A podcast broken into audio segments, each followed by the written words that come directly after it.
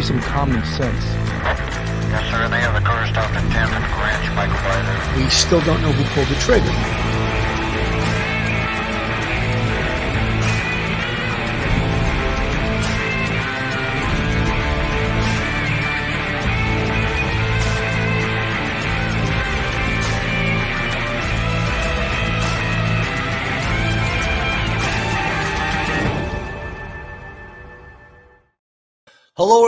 And welcome to Police Off the Cuff Real Crime Stories. I'm your host, retired NYPD Sergeant Bill Cannon, a 27 year veteran of the NYPD. Folks, the moment a lot of us had been waiting for for a while, and many of us were glued to our seats watching this Murdaugh trial, and almost like unbelievable. You know, when we always say that old that old adage that truth is much stranger than fiction, and if Phil and I had said and upon covering this early on in this case that you couldn't make up some of these facts in this case if you were a writer trying to write like a Netflix special because it's so bizarre. But all of it was true. And a character like Alec Murdaugh, what writer could invent a guy like that? But yet real life shows that it's absolutely true. Everything he did is true. And now we have this this man was who was a multimillionaire attorney from one of the most powerful families in South Carolina, being sentenced to life, two terms of life without parole. As the judge put it, the rest of his natural life he'll spend in prison. And he, they're not even done with him because he hasn't even been tried for the financial crimes that he's committed. What we were so amazed at yesterday was how quickly the jury came back with a verdict in less than three hours. That is incredible. And many people thought, oh, this there's going to be doubt here. There's plenty of room for doubt. But you know something? We talk about BARD, BARD, beyond a reasonable doubt. And there's where the rubber hits the road, the word reasonable. What doubt is reasonable in this when you have a man on the stand who's charged with killing his wife and his son? And a man who just continuously lies and has been caught in his lies. So, does that affect the reasonable doubt that a juror could have? You bet it does. And we're going to uh, take a little bit of a deeper dive into this. And I know everyone's been asking me, uh, where's Phil Grimaldi been? And so here he is, straight out of Brooklyn, retired NYPD detective. Phil Grimaldi, welcome back from your little bit of a hiatus. Thank you, Bill. It's good to be back. And uh, how you doing today, Billy? I'm doing good. You know, a lot of people have been asking, "Where's Phil been? Where's Phil been?" And uh, here I am in the flesh. Here he is. He's back. You know, Phil. I don't know if you were surprised. I was actually out last night, and over my phone, I received a text. The jury came back guilty of everything, of all charges. You know, I'm like, wow. And then they also didn't waste any time the sentencing today at 9:30 a.m. Unbelievable how quickly this whole thing moved. Yeah, you know, Billy, in most cases, when a jury comes back that quickly, three hours is very quick. Um, usually it means uh, an acquittal. Uh, however, in this case, I think the jury saw two specific things I want to bring up. One is the fact that Alec took the stand and he lied. Uh, he admitted lying. He admitted uh, being a, a, criminal basically by uh, embezzling money from clients, uh, all the different things that he lied about. He actually lied about the fact that he was present at the location just before the homicide took place, up until the time that the information was downloaded from the phone uh, of his son, Paul. And again, that video, those two things, the video and him taking the stand. I think in my heart, uh, he planned to take the stand all along once it was revealed that uh, the video was going to prove that he was at the location and he had lied to the police on numerous occasions one the day of the incident, uh, and then in two follow up interviews by police, uh, he said that he wasn't present. Now they had the smoking gun evidence. You can't uh, disparage or deny uh, a video that was taken. It gives exact location, times,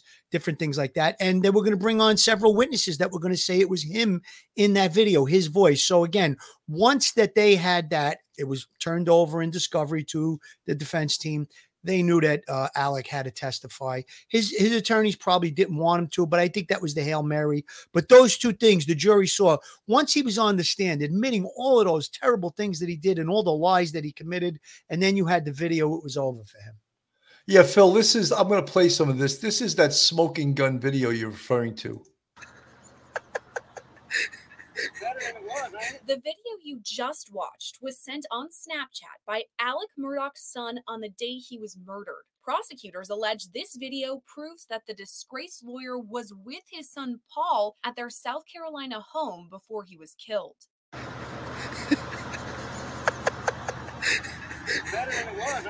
According to a Snapchat representative, that video was uploaded to Paul Murdaugh's memories at 7:39 p.m.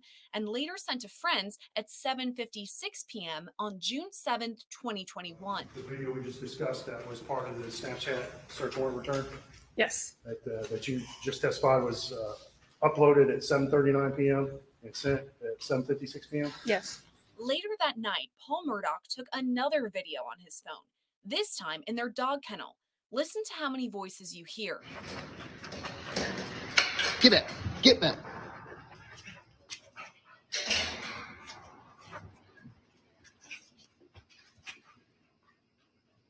Quick, Cash.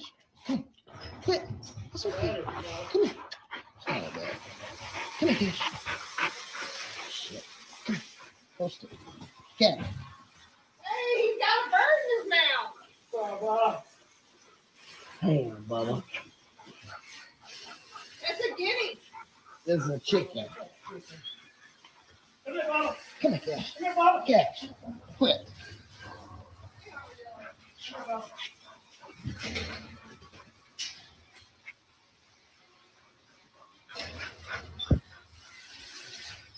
Close friends of the Murdaugh family testified that they 100% believe Alec Murdaugh's voice is heard alongside his son Paul's and wife Maggie's in the video. Recognize the voices on there?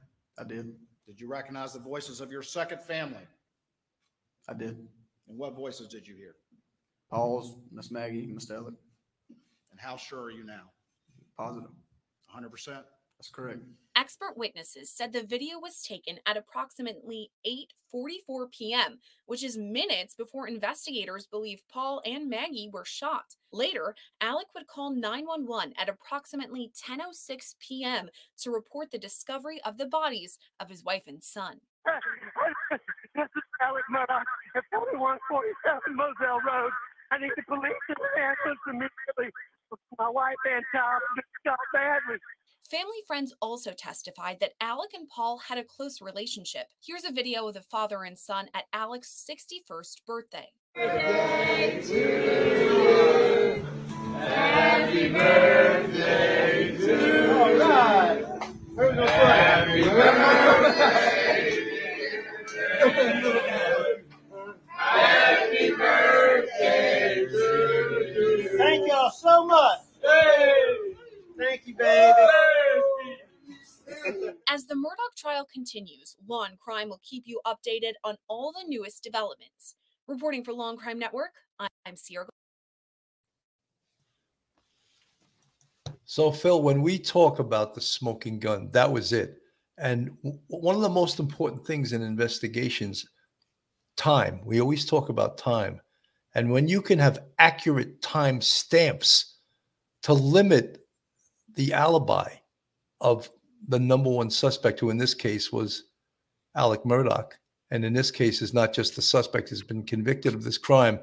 That I think was the piece of evidence that convicted him more than anything else because he couldn't lie his way out of it, although he tried to. Absolutely, Billy. And, you know, when we talk about motive, means, and opportunity, a person that has a sol- solid alibi has to be eliminated from the suspect pool because uh, if you have a video of a person at another location and you know when the murder took place, then you know that that person cannot be the uh, perpetrator of the crime. So in this case, there were so many things that were happening just prior to the homicide. Um, for instance, his wife was seeking the advice of attorney for perhaps divorce proceedings. Uh, his family was questioning about uh, his acute uh, addiction to these pills. There was pills that were found, and uh, they uh, looked up what type of pill they were, and they were actually uh, trying to sit him down and talk to him about his pill addiction. And then the head of the law firm, the day of the murder, sat him down and said, "We know that you've been embezzling millions of dollars." Uh, from the firm, from clients. So he was being uh, hit with all of these things uh, at the same time. He was being confronted.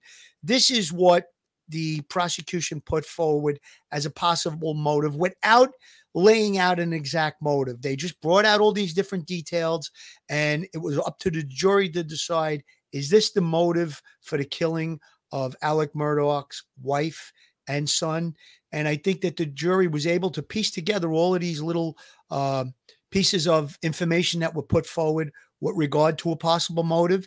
And then they looked at the evidence. And uh, according to what I read in the newspaper today, one of the jurors was quoted as saying that when we went into the room, it was nine for conviction, two for acquittal, and one uncertain. And within 45 minutes of reviewing testimony and evidence, they were all unanimous in their decision that he was guilty. However, they continued to deliberate for the full three hours and they came back with the verdict. Yeah, you know, it is incredible when when jurors do, you know, that's one of the first things they do when they go back into the room. They say, immediately, let's take a Right. vote. Let's see where we are right now. And I'm going to play a little bit of that, um, uh, the video on that uh, one juror who was spoken to by the press this morning. And uh, we'll put this up on the screen. Exclusive juror Craig Moyer breaking his silence, revealing how the jury came to their decision. When you first got in the room, you took a vote. It was two not guilty, one not sure, and nine guilty. What was your vote Guilty, from the start? yes. Moyer says it didn't take long to get everyone on the same page. We started deliberating, going through the evidence. Everybody was pretty much talking. And I know, about 45 minutes later, we, after all our deliberating, we figured it out. So it took basically 45 minutes for you guys to come to a decision. Probably about uh, 45, maybe an hour. That's really fast. Yeah, the evidence was clear. He says it was this piece of video featuring Alex's voice at the crime scene moments before the murders that convinced him. Hear his voice clearly. And everybody else could too. Alec finally admitting it was him for the first time a year and a half after the murders. When he said it was him, were you surprised? I was very surprised. Why? That was his only savior right there. For some people, it's so hard to understand how a husband, especially a father, would kill their own son. What made you so sure that he had? His responses, how quick he was with the defense, and his lies, steady lies. Did you feel like he was a liar? A good liar, but not good enough. Moyer also not convinced by moments like this. Alec appearing emotional on the stand. What did you think when Alec Murdaugh took the stand? Hmm. I didn't think much of him, Really? really. I didn't see any true remorse or any compassion or anything. Even though he was, he, he cried a lot on the He, stand. he never cried. He never cried. What do you mean by that? All he did was blow snot. Did you not see tears? No tears. How did you know he wasn't crying? Because I saw his eyes. I was this close to him. Moyer says he also didn't buy the defense's argument that Alec didn't have enough time to commit the crime and create an alibi. The defense said there's no way he could have done all these things, clean everything up, get it all ready, and then go to his mom's and come back in that short amount of time. Mm, I think there's just enough time. All those factors leading the jury to hand over that guilty verdict. If you really look at everything, it's it's it's all plain and clear.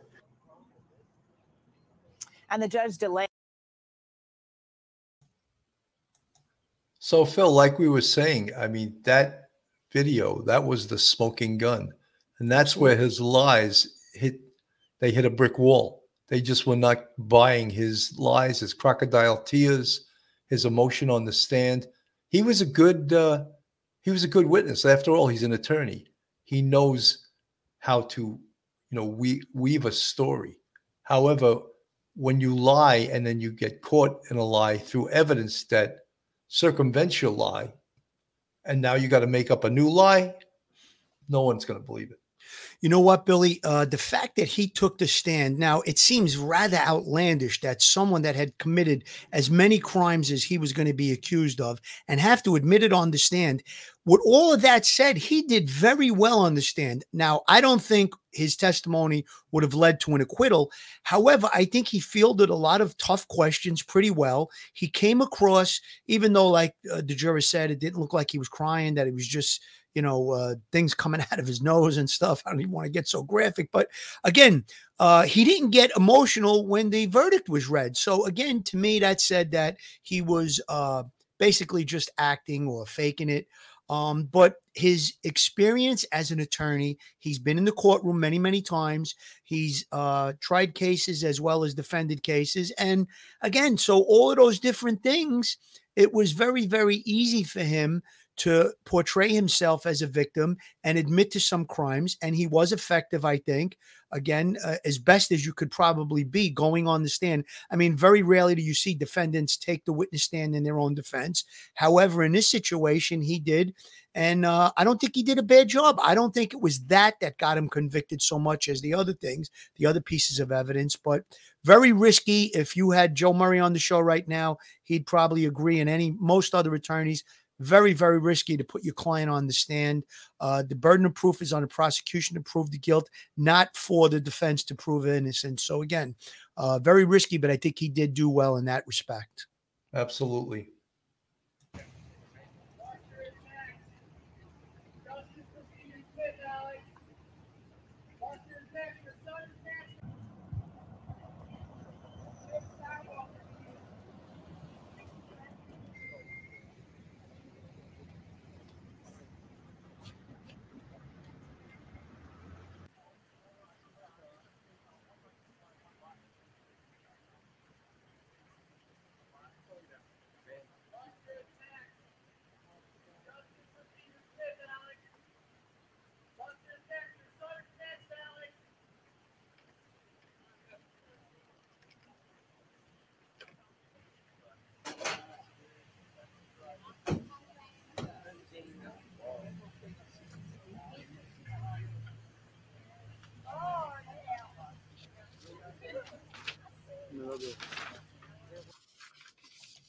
You know, Phil, I, I wanted to play that just when you see a man that was once an extremely prominent man, an attorney from one of the most influential families in South Carolina.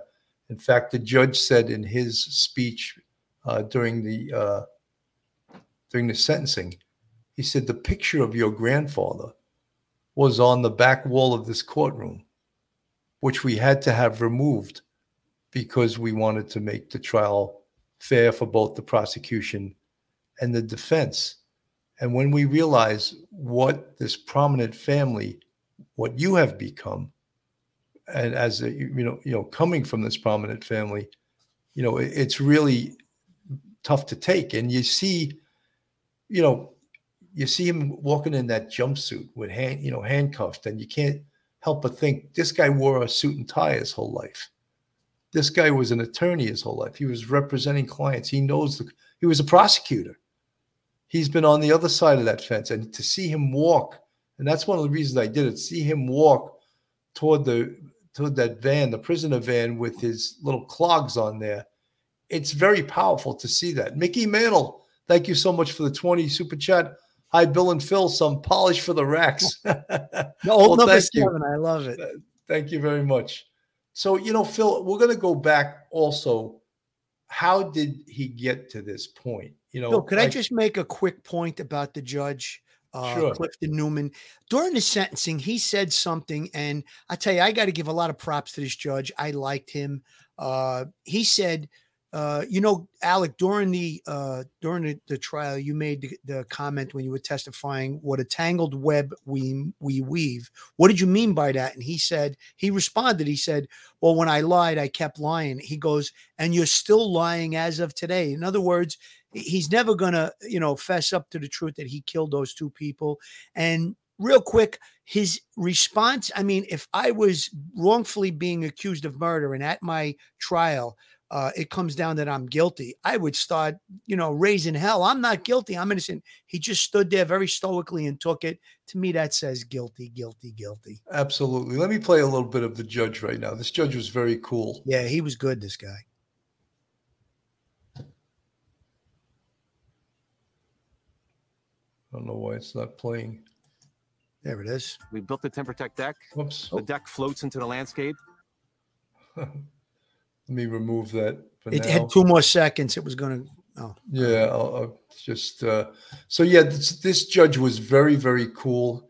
He was very measured. Some of the decisions that he made uh, in what to let in and what not to let in were very. I mean, that's going to be the basis of an appeal. There, this, there's no doubt that this this case is going to be appealed at some time. The But, thing that um, struck me about the judge too, Billy, he's from the area. He knows this family. He knows the hierarchy, the dynasty of the Murdaugh family, and he had no problem with doing what he had to do to, uh, you know, oversee the case and uh, you know proceed with justice. So I give him a lot of credit. Absolutely. Good morning, Your Honor. I'm innocent. I would never hurt my wife Maggie, and I would never hurt my son Paw Paw. Disgraceful, right, Phil? And that was exactly what you were talking about.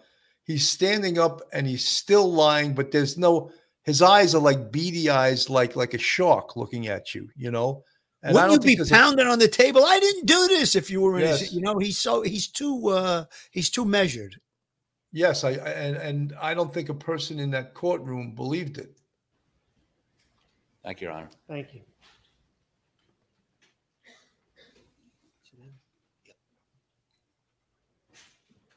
Anything further? I don't think further comment is necessary, Your Honor. Thank you. Mr. Murdaugh, you'll come before the court for sentencing.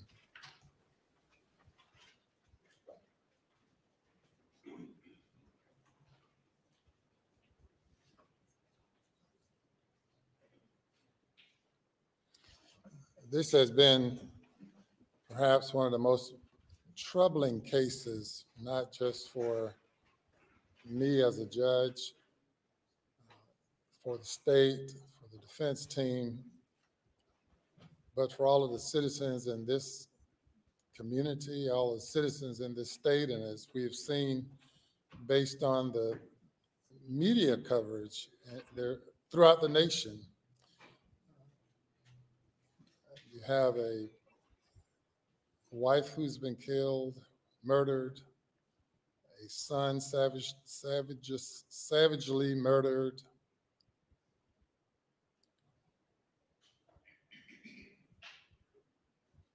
a lawyer, a person from a respected family who has controlled justice in this community for over a century, a person whose grandfather's portrait hang at the back of the courthouse that I had to have ordered removed in order to ensure that a fair trial was had by both the state and the defense. And I've sat through the trial. Not only have I sat through the trial, but also as the presiding judge of the state grand jury uh, sat through and participated in the issuance of search warrants of various sorts, bond hearings, and uh, have had to consider many things. And we have this case, and I'm also assigned to preside over is it 99 others, at least 99 other cases. Though testimony has come up regarding many of those other cases, uh, I will not make any comment with, with regard to any other pending matter, as I have been assigned those cases as well. It's also particularly troubling, uh, Mr. Murdaugh, because uh, as a member of the legal community and a well-known member of the legal community, uh, you've practiced law before me, a- and we've seen each other at various occasions throughout the years. And it was especially heartbreaking for me to see you um, go on, go in the media from being a, a grieving father who lost a wife and a son to being the person indicted and convicted of killing them.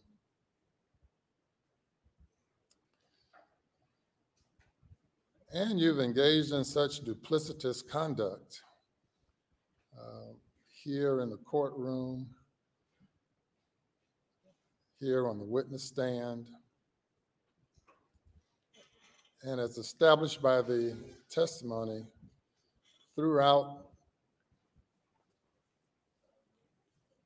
the time leading from the time of the indictment and prior to the indictment throughout the trial to this moment in time. Uh, certainly, you uh, have no obligation to say anything other than saying not guilty. and obviously, as appeals are probably expected or absolutely expected, I would not uh, expect a confession of any kind.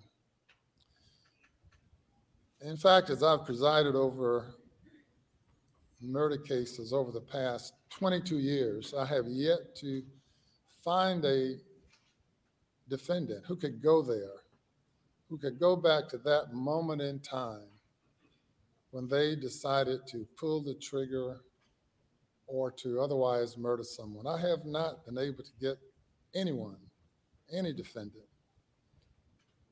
even those who have confessed to being guilty, to go back and explain to me what happened at that moment in time when they opted to pull the trigger, when they opted to commit the most heinous crimes known to man.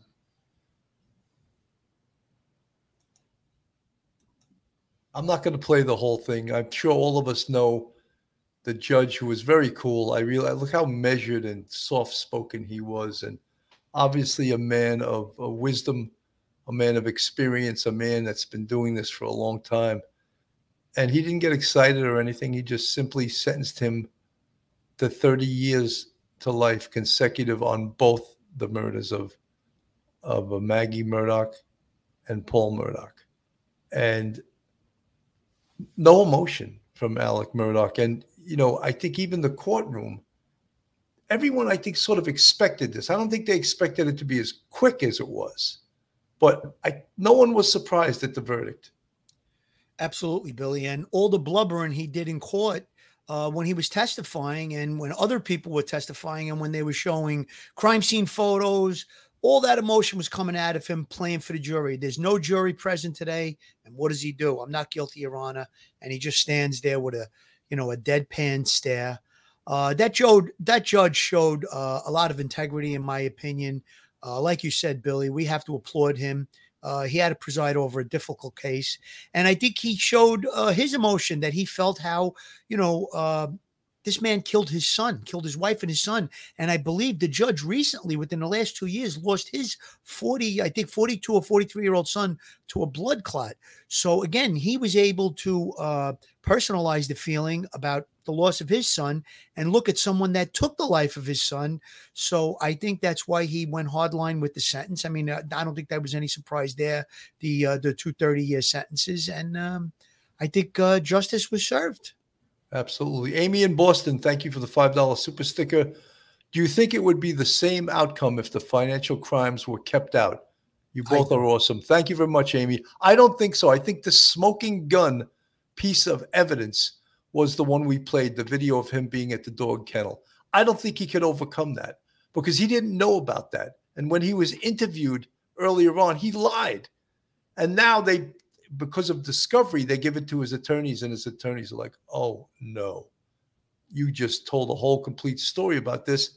Now they have this timeline down to, you know, 30 seconds. It's it's so tight. How are you going to get it? And he tried to lie again in court to circumvent that. So no, I don't think it would have mattered if the financial crimes didn't come into it. Here's the reason I think the financial crimes came in the fact that he was going to take the stand, because once he takes the stand, he's open to any question and they can go into his history and talk about things that he's done. And he would have to admit it, or else they would bring people in to testify to say that he did these things. So, again, the financial part of it, if you remove that, yes, Billy, you're 100% correct. There was a mountain of evidence placing him at the scene, putting him uh, you know, very close to the crime scene at the time of the murder. You have that video. He's wearing one set of clothes, but yet when he calls the police, he's wearing different clothes. And where are those clothes? He can't account for them. There's so many different things. The shell casings that you and I talked about before we went on the air that matched Alex's favorite gun, those were found at the crime scene. Again, just a mountain of evidence, uh, technical evidence uh, you know, with regard to the cell phones, the the vehicle's computer showing that he was racing around, all the different things. So again, I agree with what you said, Billy. If the financial crimes weren't part of this case, I think we would still had a conviction. Perhaps the jury would have pondered a little further, maybe examining the evidence, but uh, I don't think it was that impactful on the uh, on the guilty verdict.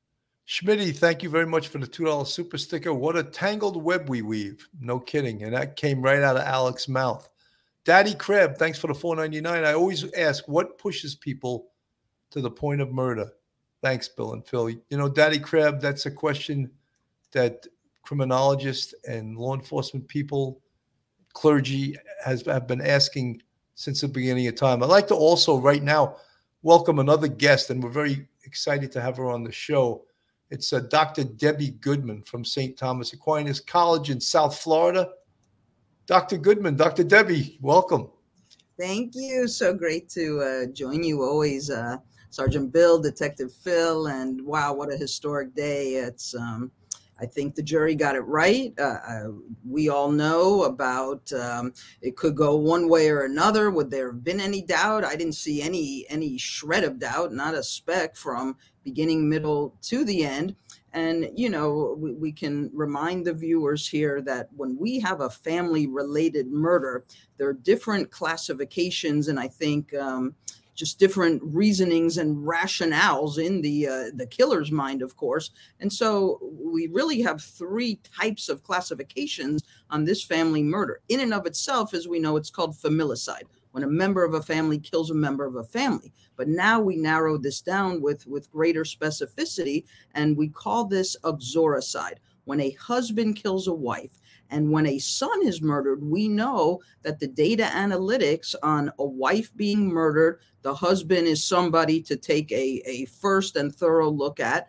And when a son is murdered, we know that there's same gender association and identification that we look again toward a father. Now, if a daughter is murdered, the data points a little differently, more so toward mom. So at the very onset of this case, when you know we're asked to to take a look with with commentary and analysis, just the mere fact that that it was a family related murder, we kind of start there.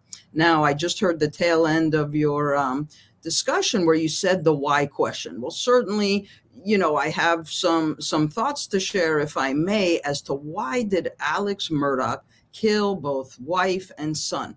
I think this is a matter of, of narcissism, grandiosity, and even Alex Murdaugh himself vacillated between who he was now, who he was, we could point to somebody of, of knowledge in the legal profession, of, of professional success, of, of helping community. But again, we now look at the present and into the future. Who is he? He is a man who is desperate. And as we know, Sergeant Bill, Detective Phil, desperate people do desperate things and they will kill.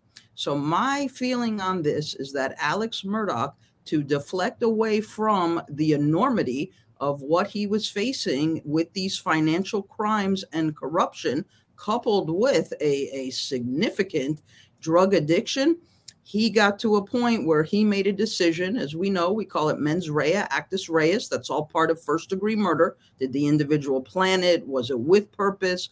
Was it deliberate? And was it willful? I say yes to all of that. And then the second piece is did he carry it out? He did. So the jury got this right. I think they should be complimented. They should be commended. As always, our, our excellent law enforcement representatives did a tremendous job here. And um, I think justice was rendered. You know, Dr. Debbie, we all, um, we obviously have the law enforcement perspective more than we do, of course, the defense. And when you hear a lot of these talking head attorneys on different channels, some of them are like, oh, there was a lot of potential doubt. And the judge also did dismiss one of the jurors rather at the 12th hour uh, because apparently she was talking about the case uh, to people he didn't uh, like her professionalism as a jury, and he dismissed her, which is his right to do as a judge. And if folks don't know, usually there's as many as 16 people that are jurors, and they only use 12. So if one messes up, they can simply remove that person and insert the other juror who has watched the entire case. But you know, law- lawyers will, will say, "Oh, there was doubt here, there was doubt there." But I, I was talking to Phil about this before, and to all our listeners, the most important word with that is reasonable doubt. And is any of the doubt that you saw reasonable with the fact that he couldn't tell the truth? Didn't that sort of make all the doubt go away? Absolutely uh, that that's so on point and accurate sergeant bill detective phil. And and we know too years of going to court for for the different roles that we've been involved in.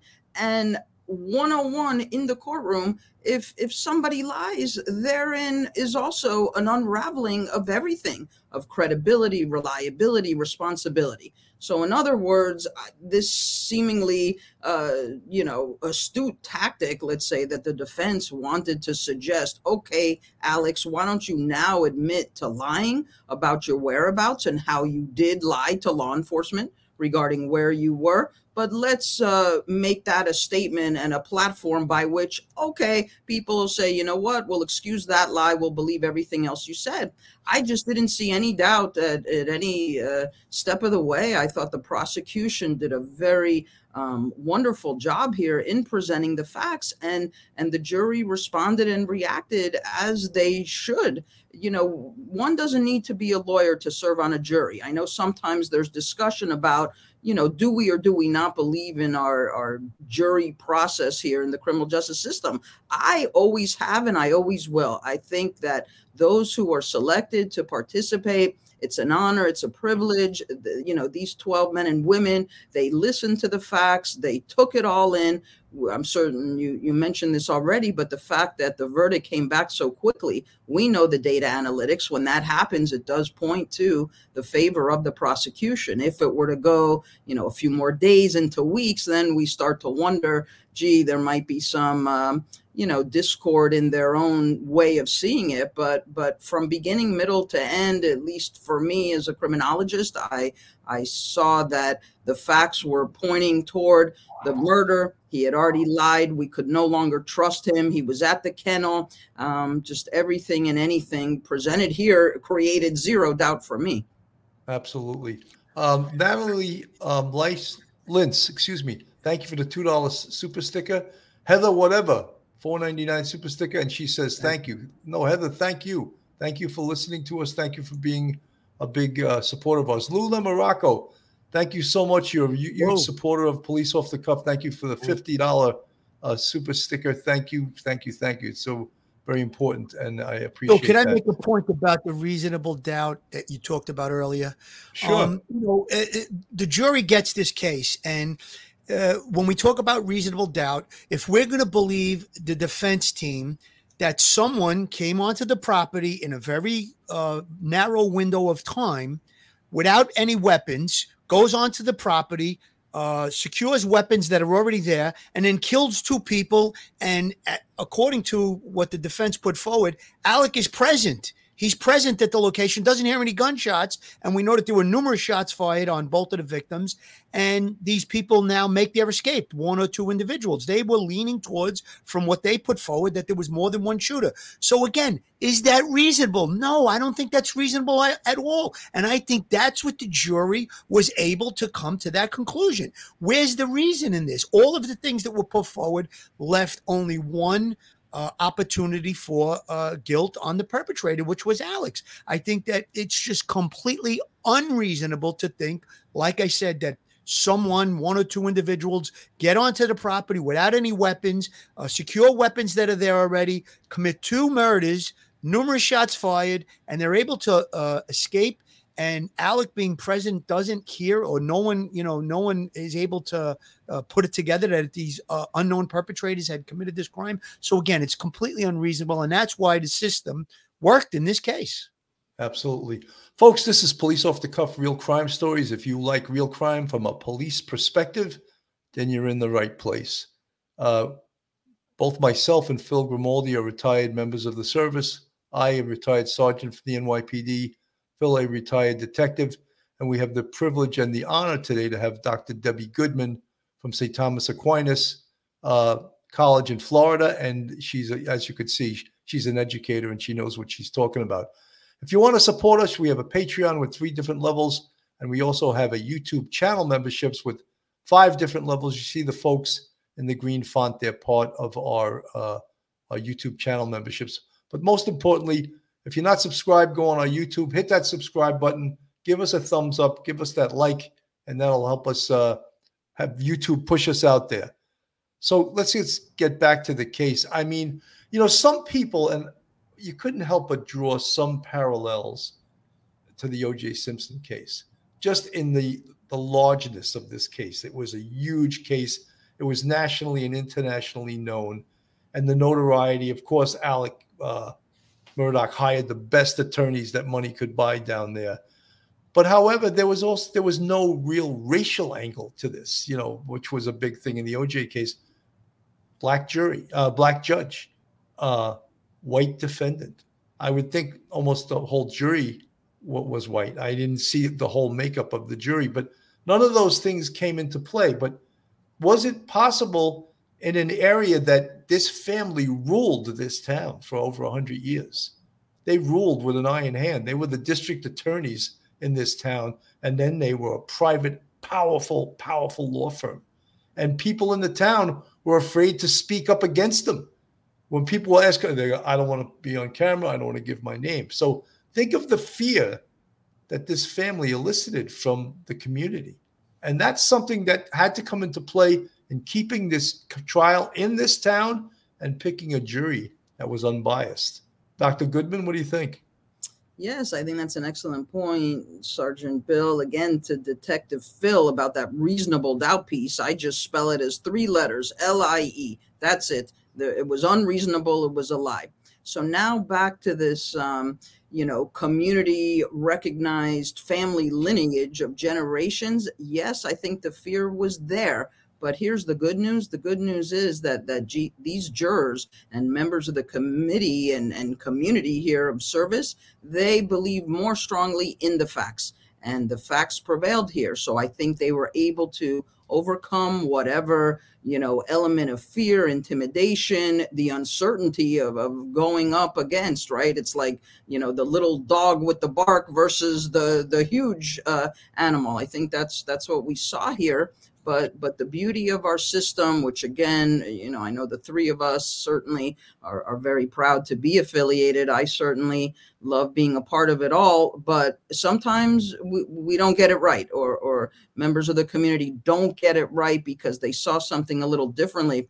You know i was asked earlier about this issue of the emotion and and Alex Murdaugh crying. And, and I was asked, what does that mean? Is he grieving? No, I don't think he's grieving at all for Maggie, for Paul. I think those tears, as we know, we call them alligator tears, but I think it's all very inward and introspective for him and himself that he thought he would get away with it. He did not. We will be seeing him incarcerated for the, you know, two life sentences. I agree with that sentence. And And that's it. He's crying for who he was and who he now is. And he did not get away with this atrocity. And I know you mentioned about these financial crimes and the corruption therein. In totality, he could potentially face another 700 years, depending on which crimes he actually is going to get acquitted for of the 99. So he's You not know, going. Dr. Debbie, Phil and I asked each other, you know, purportedly he stole between eight and twelve million dollars. Where is all this money now? I'd like to know. There's Mm. I no would- way he spent it all on pills, you know. No, but it was um, stated again, the validity or not, but somewhere in the scope and scale of a five thousand to potentially fifty thousand dollar a week opioid addiction for for many years. I mean, I, I can't believe either that it all went there. But but the fact that an individual, I mean, who, who would have been at the top of the pyramid in, in our field and a legal scholar would slide so into the depths of the darkness and the macabre to to to kill his own wife, his own son, and to still maintain, you know, his last words, of course, at the sentencing hearing I did not kill my wife, I did not kill my son. And, you know, would he ever admit to it? That's another issue. We know he did it. Would he ever submit the truth? No, absolutely not. You know, you know, Doc. I'm glad you brought up about the pill addiction because I watched a special the other night on the news regarding the Murdaugh case, and there was a doctor who was a uh, addiction expert, and he said based on the amount of uh, oxycodone that Alec claimed to be ingesting, that over a period of time, his brain would actually be rewired, is the way he put it, meaning that he wouldn't have any conscience, he wouldn't have any guilt, he wouldn't be able to make critical decisions based on the fact that his brain was so rewired from all of this addiction. And he was kind of making the uh, argument that killing his wife and his child was able to be accomplished by the fact that his brain was so taken over by the narcotic abuse. Well, Doc, so, I'm sorry. Go ahead. I'm, I, oh no, I'm sorry, Sergeant. No, I was, Well, I was just, just going to say, Maui Swift, thank you for the 1399, but she has a question of Dr. Debbie. Great to hear your perspective, Dr. Debbie. I struggle with how he was trying to get a chicken out of the dog's mouth and within minutes blow his wife and child away. Yeah, it's again, uh, Ms. Swift. You know, thank you so much as always for for joining and participating with us. I, I just can't believe Alex Murdaugh didn't do this. He did it in, in response also to Detective Phil and to the um, the expert on, on on drug addiction. Yet he made a decision. See, I believe this. I believe it was Alex Murdaugh who made the decision to also take the stand. I don't know necessarily that his defense attorneys made that decision, but I do think to the point that Dr. Phil is making, if he wasn't in his right mind and if his um, you know, thinking process and and delivery of the facts or whatever he wanted it to be as a scripted uh, statement, somehow he knew enough, I think, that he thought he was far superior in intellect and in um, commanding the audience of the jury. So I believe that was his decision, and therefore he still has legal knowledge, even though he's disbarred. Um, to Miss Swift, you know, people who are desperate, I think, do desperate things. Um, the fact that here he is on Paul's cell phone, and yet he wants to say that he wasn't in the proximity. It's just alarming to think that somebody can lie and believe it's the truth. We do call it uh, psychopathic. We know that there's there's differences between the sociopath and the psychopath. Psychopaths can be very interactive, engaging, high functioning. They'll have zero remorse. I do not think Alex Murdaugh has any remorse for what has happened to his wife, to his son. The the inward uh, regret might be that he's incarcerated for the next, uh, you know, however many years for the totality of his lifespan.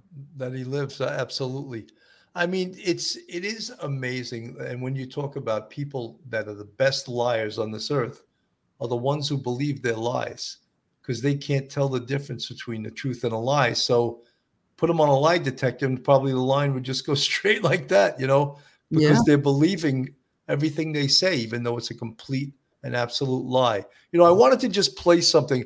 We had a guy about a year ago his name was eric allen and he was actually from the community of uh, and he did an unbelievable documentary on on this case. And uh, a wrongful death lawsuit, and we'll get more into that later. 2019 was the boating accident with Paul Murdaugh, and and we'll get of course more into it, where Mallory Beach was killed, and a body wasn't found till five days later. And then, of course, the double homicide of Paul and his mom, which occurred this year in, in 2021. And and the- the whole thing about Alex stealing money from the law firm. If you were a writer and wrote novels and handed this to your editor, he would say, No, there's too much going on. You got to edit this down. But this is real life. This is oh, you almost can't believe it, right? It, it's very true. And to be honest with you, that's one of the things that that I've been struggling with that people have been telling me I've been doing well with, but really trying to section out this whole story and focus on one section at a time. Because if you don't focus on one section at a time, you're never going to be able, be able to understand the big picture. If, if you try to give a 30,000 foot view of this whole story, you're going to be confused. And so you're right. A, a writer wouldn't recommend this story because there's just so much going on. there's moving parts. Let- Let's let's put a little um, slide up on the screen, and this may help our viewers just to get uh, a sort of a bird's eye view of the players. Uh, and up at the top is Randolph Randy Murdaugh III. Uh, he he's I guess he started the law firm, right? And he actually uh, no, actually, his grandfather started the law firm. Oh, right. It was about 100 years old, but they were also the solicitors in South Carolina, which is our equivalent of the district attorney's office, right? Correct. Correct. And then Randolph Randy, he's also in the law firm. There's uh, Alec, and I know it's spelled Alex, but it's pronounced Alec. We get we get all kinds of shit when people say it's spelled Alex and you're saying Alec because we were told that's how it's pronounced. Margaret Margaret Maggie Kennedy Branstetter, she was shot to death on June 7th. Uh, John Marvin, he's uh, he's Paul's uncle, and then we got Richard Alexander Buster Jr. He is implicated in the murder of Stephen Smith. We don't even know all the details to that because it's very sketchy. And then Paul Murdaugh, who allegedly uh, was the cause of Mallory Beach uh, being jettisoned off his boat and drowning on the, that that date in 2019, and then he's a victim of a homicide in uh, in, in this year, 2021, June 7th. So just right there, there are so many, so many moving parts to this, and it's just. I just saw you. It's almost like watching a baseball game. You need to know who the players are, right? I just wanted to lay a little bit of the Wow. foundation there because it's like that's the story, and that's going to be on Netflix. It'll probably be a series after that because Netflix is more like a documentary. But this story is, as I said, a writer could not think of all the things that occurred in real life, and they're true. ordinarily art imitates life but now we have life imitating art here because like you said billy in that piece uh, it's so outlandish to think of all the things that took place in and around uh, Alec Murdaugh and the Murdaugh family. And when we first started, uh, you know, covering this, uh, as soon as the, the murders happened, we were uh, did some shows about it. We talked about going back all the way to 2015 with the Stephen Smith case. There were five uh, five bodies, we called it. There was the two in the murder. There was Stephen Smith. There was Mallory Beach in the boating accident, and then there was Gloria Satterfield, who was a uh, uh, a person that worked in the home. yeah. The, the housekeeper that worked in the home, and an insurance policy was taken out just prior to her death. That uh, they were able, they knew that they were going to collect. Alec knew he was going to collect money off of the insurance policy if she died. I think the policy was taken out within a month or so, or a couple of months of uh, the time when she was killed. And again, during the murder investigation of Paul and Maggie, they uncovered information that they were able to start a murder investigation into the Stephen Smith case. So again, all of the different things that are going to be coming down. The House of Cards is falling in on Alec Murdaugh, and uh, we haven't seen the last of uh, his criminal I'm sure. Well, you know, it's amazing, and I'm sorry, Dr. W, if I uh, jump, jumped ahead of you, but the amazing thing about the Gloria Satterfield case, in essence, he got another lawyer to sue him. So he was Right. cooperating in a lawsuit against himself because he knew he was going to try to steal the money. And it- we, they were awarded $4 million, which was supposed to go to the sons of Gloria Satterfield. And instead, Alec Murdaugh stole that $4 million. Yeah, I was just going to add that even seeing some some of the commentary and submissions from the uh, the viewers, the colleagues about the tangled web and the fall from grace, you know, we understand murder, we understand how murderers think, and at some point there's a tipping point. Now back to what was just presented, uh, Detective Phil, Sergeant Bill, that there was so much now that could have tipped the scales and tipped the tides but now I really believe the culmination of it all and all of the players and all of the factors led to the financial enormity that was now about to be revealed. And I think that's what tipped him to do this. Kill Maggie, kill Paul, gain the sympathy. People will feel sorry. They'll yield on the financials. They won't. They won't want to be insensitive to a grieving husband, a bereaved father it, it's just an, an unbelievable story. And like when you think of that someone that does this who's smart like he is, you wonder like how did he think he was going to get away with this? Or do people that do these crimes even think they're going to get away with it, or they just do it anyway? Phil, what do you think?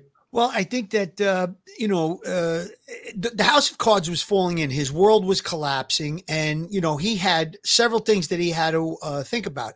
One was his wife was already talking to an attorney. She was going to divorce him based on, uh, you know, finances that were unaccounted for, his pill addiction. So that was probably going to come out. And then the uh, lawsuit and the charges against his son Paul. Perhaps other things could come out based on that. We know that he went to the hospital on the night of the boating accident and tried to coerce several people that were there to say that his son wasn't driving the boat. They had video of him with some kind of a, uh you know, solicitor shield, which is equivalent to the district attorney's office, uh, he had a badge hanging out of his pocket. So he was throwing his weight around, and all of these things might uh, uncover, you know, uh, some of the financial crimes that uh, that he was involved in. So perhaps uh, again, being addicted to the pills, he didn't have much logic. He didn't have any remorse. He didn't have conscience. He thought that by uh, doing just what Dr. Debbie said, he was going to kill those two people and he was going to get people to feel sorry for him, sympathy. And maybe perhaps uh, he could still continue on and not have all of his misdeeds uncovered. Amazing. Phil, you want to just do this uh, quick uh, Sure. Joe Murray, attorney at law. Have you found yourself in a jam? Are you in need of legal counsel in the New York area? Do you need a victim's advocate? Well, Joe Murray is your man. He's not only an experienced trial attorney, he's also a retired 15 year member of the NYPD. He literally knows both sides of defense.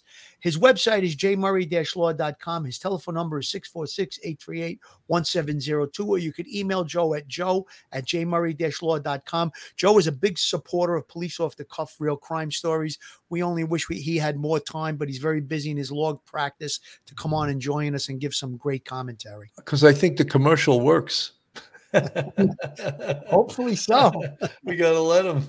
You know, Dr. Debbie, uh, we we we speak all the time by text, and we talk about cases that we're both talking about. You you do a lot of what I call talking head stuff on TV. You do a great job, and it's always good to talk with other people in in the field to see what their feelings are on, on cases. And so many people, I think, in this case, thought there's doubt. There's going to be, and some really prominent defense attorneys, of course, that's what they do for a living but they were saying, "Oh, this that is going to be a hung jury." So many people said that, and we, I mean, I felt it was going to be a conviction. I didn't think it was going to come back as quickly as it did, but I thought he was going to get convicted. Yeah, I agree with you, Sergeant Bill. We we talk regularly about all of these high profile crimes and cases, and uh, you may have been, you know, in my top five of who I first texted upon hearing a verdict was in. We didn't know it exactly yet, but I too was surprised that it came back as quickly as it did. But here's the thing, and, and you brought up a good question. I just wanted to uh, to respond. You said, Do people like this think they'll get away with it? I would say, at least in this case with Alec Murdaugh, I do believe he thought he was very smart, very savvy, understood the law, understood manipulation tactics and deflecting and creating doubt. But I think to the rest of us, when we really listened and just stayed, you know, focused on what was being presented, I truly didn't see the doubt. And I always try to be fair and neutral and detached and just listen to the presentation. But what doubt? Who else could it be? Was is anybody else being looked at or discussed? Of course not. I agree. I agree. Phil, what what are your thoughts? Well, listen, I think that uh, the way that the defense went about it, they went after SLED, which was the State Law Enforcement Division of South Carolina. And I think that, you know, they were in a small town. They were the solicitors. They had control over their area. The state now, it's a different law enforcement agency. So I think that they were very, uh, you know, they, they showed tremendous integrity. They did the investigation. They uncovered a lot of evidence. Specifically, that uh, cell phone that belonged to Paul, it took them from June 7th of, I believe it was June 7th, 2021, when the murders took place. They weren't able to get into the phone and uh, get the information from the phone till April of 2022, almost a full year. So again, uh, he had told the story numerous times that he wasn't at the location. Now SLED was able to uncover this information from the cell phone that showed wow, he's at the location. His voice is on that video. The specific date and time, you know, the phones can give exactness where the phone was when it took the video, what time, exactness. And again, that blew apart his alibi. Uh, it really nailed the coffin on the defense. And one of the reporters that I heard earlier today said uh, Paul actually uh, solved his own murder case. And it's true. That video basically solved the case. We call that our smoking gun. Absolutely. in this case, qualifies under our death penalty statute. Based on statute, the statutory aggravating circumstances of two or more people being murdered by the defendant by one act or pursuant to one scheme or course of conduct.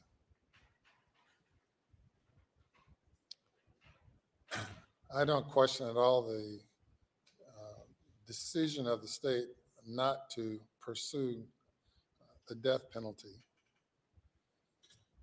But as I sit here in this courtroom and look around the many um, portraits of judges and other court officials and reflect on the fact that over the past century, your family including you, have been prosecuting people here in this courtroom, and many have received the death penalty, probably for lesser conduct.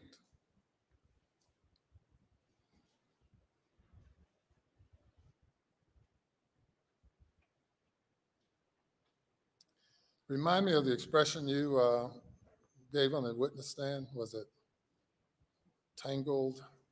Tangled web, we weave. Oh, what tangle web we weave?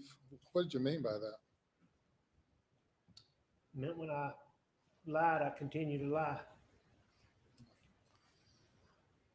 And the question is, when will it end? When will it end? And it, it's ended already for the jury because they've concluded that you continued to lie and lie throughout your testimony. And perhaps with all the throng of people here, they, for the most part, all believe, or 80, 90%, 99% believe that you continue to lie now when you, your statement of denial uh, to the court.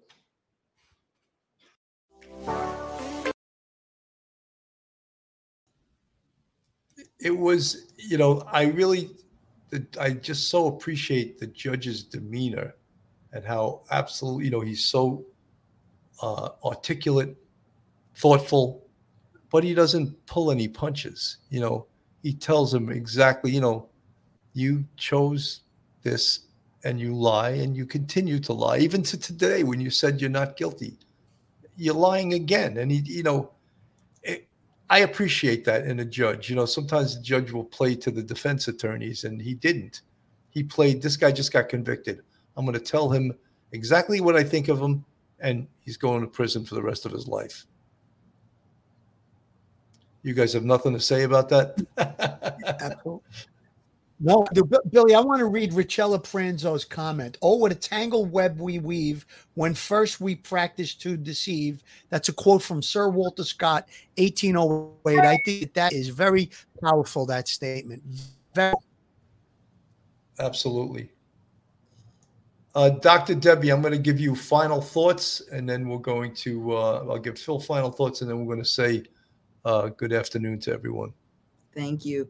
No, I just wanted to uh, piggyback Sergeant Bill on your statement about Judge Newman. I think he did a fantastic job. You know, for those of us who were watching uh, right there live when the sentencing hearing was happening, and then his closing remarks, I completely agree with you. I, I think his demeanor, his decorum, his professionalism, his um, approach to this entire judicial process. As a professor, I would give it an A plus. Truly, um, he didn't raise his voice. There was nothing aggressive, but the message was heard far and wide throughout the world, and that is people who commit murder.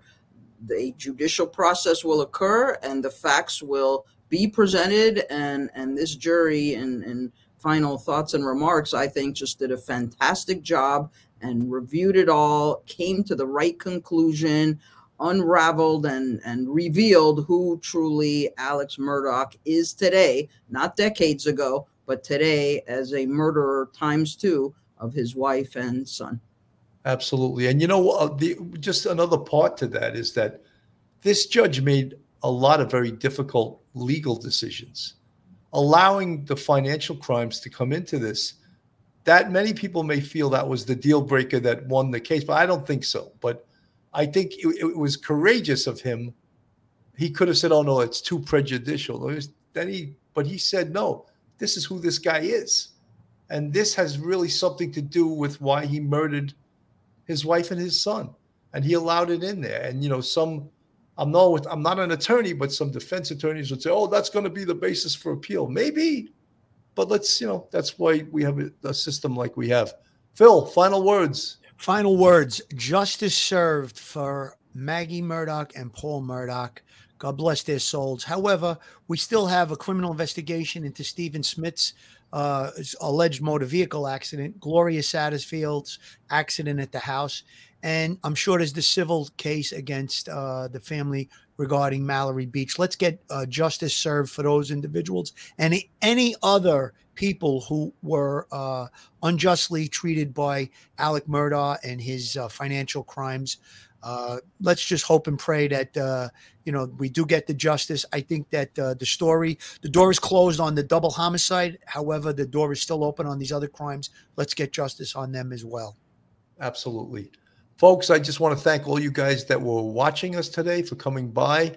This was a case that we covered uh, right at the outset. We didn't cover it as often as we maybe should have, but uh, it's a, a, super interesting case. And again, thank you all you guys that came by today and listened. And Dr. Debbie Goodman, thank you for coming by. And always Phil, Detective Phil, Sergeant Bill, Detective Phil, police off the cuff. Have a great day, everyone. Thanks again, Doc, and have a great day and stay safe, everyone. Thank you both.